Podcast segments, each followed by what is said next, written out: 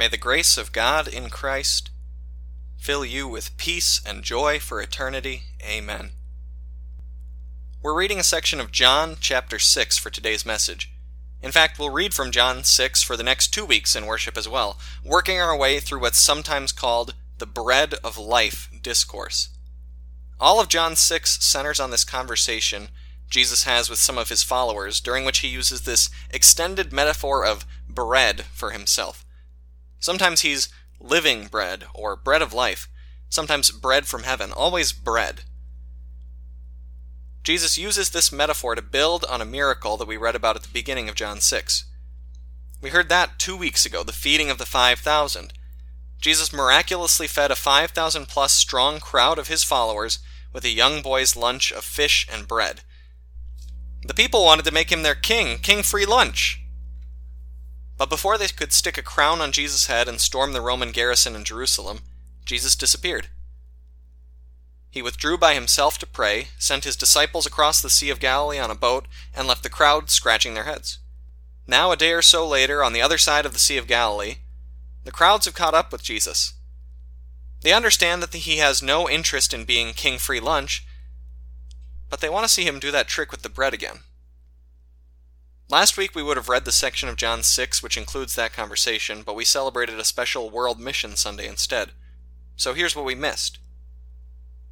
John 6:25, the people find Jesus on the other side of the lake and nonchalantly ask him, "Rabbi, when did you get here?" They're playing it cool. "Oh, look, Jesus! What a surprise to find you here. Jesus isn't fooled." Jesus answered, "Very truly I tell you, you are looking for me not because you saw the signs I performed, but because you ate the loaves and had your fill. I know why you're looking for me, he says. Cut the charade. Then he goes on. Do not work for food that spoils, but for food that endures to eternal life, which the Son of Man will give you. Work for food that endures to eternal life. The crowd hears that. They're intrigued. John 6:28. John 6:28. Then they asked him, "What must we do to do the works God requires? How do we earn this eternal food?" Jesus answered, The work of God is this, to believe in the one he has sent.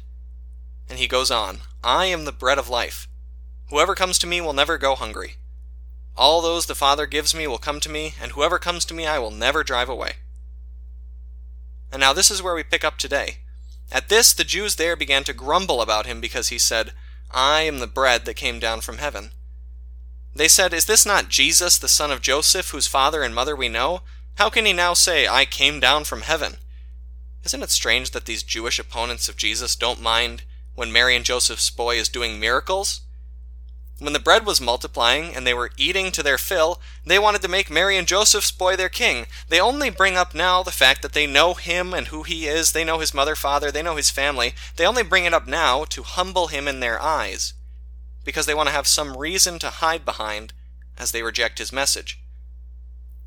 That's what we call rationalizing. Coming up with a reason to, after the fact, justify a choice you'd already made. We humans are good at rationalizing, aren't we? We are presented with a choice, we make a decision, and then we stick with that decision because that's our decision. And no matter what someone else may say to us about that choice, we made that choice and we can't admit we're wrong. We muster up all kinds of arguments, legitimate or not, to dismiss any notion that maybe we should reconsider. Politics, parenting, purchases, problems. We don't ever want to be told that we have made or are making the wrong choice. It's bad enough when we act this way in the world, in our day to day lives, it hurts us. It makes our relationships with one another shallow when we can't take the advice of others or feel confident in sharing our counsel with them. That's bad enough but it's soul killing, eternally deadly, when we go with our gut instinct, when we won't listen to someone else about salvation. Jesus says to the Jewish opponents grumbling about him, verse 43, Stop grumbling among yourselves. No one can come to me unless the Father who sent me draws them. Think about the impact of what Jesus is saying there. Our being Christians is not the end result of a long deliberative process, a decision any one of us made, no one becomes a Christian by setting out on the table in front of them the holy books of every world religion, reading through them cover to cover, and in the end picking up the Bible and saying, This one makes the most sense to me. It feels like the most sensible option. No one comes to Jesus unless the Father draws that person. Now, I have known, you have probably known, maybe you are. Someone who drifted through any number of other religions before encountering Christianity and finding here the truth that gives rest and peace. But that is not because of any deliberation on that person's part. When someone reads God's Word and believes its message, salvation as God's free gift given in Jesus, that's God at work. That's the Father drawing us to His Son. But that's boring. And behind the crowd's objections about knowing Jesus, knowing his family, the real reason for their rejection of his teaching is that they didn't want salvation to be boring.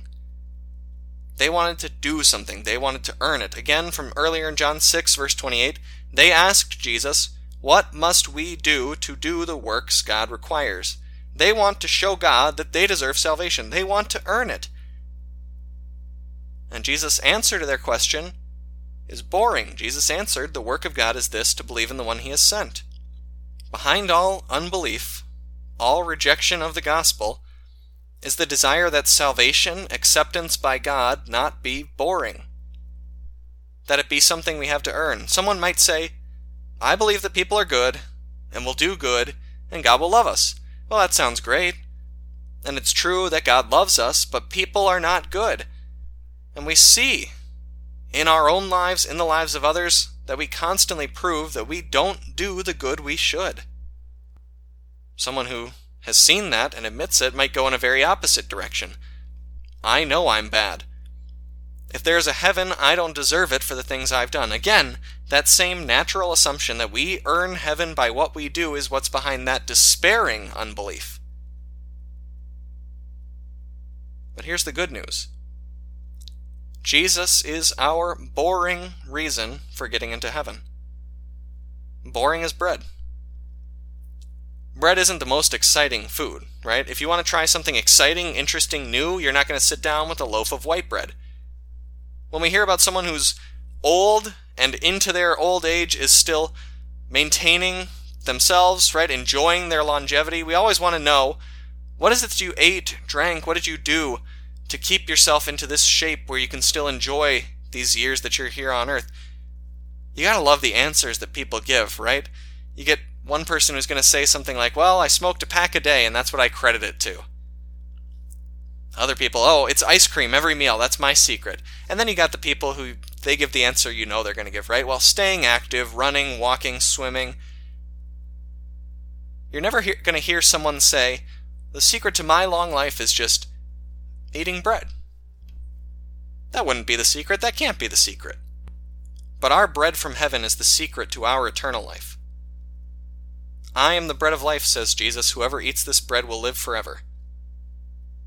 When Jesus speaks in this section of eating him, he's talking about faith, believing in him, trusting that what he says is true, that you don't have to go looking for other spiritual food to fill you up and give you life trusting that His word recorded in the Scriptures is enough. His life given in your place is what God the Father sees when you stand before Him. And how does that trust come about in us?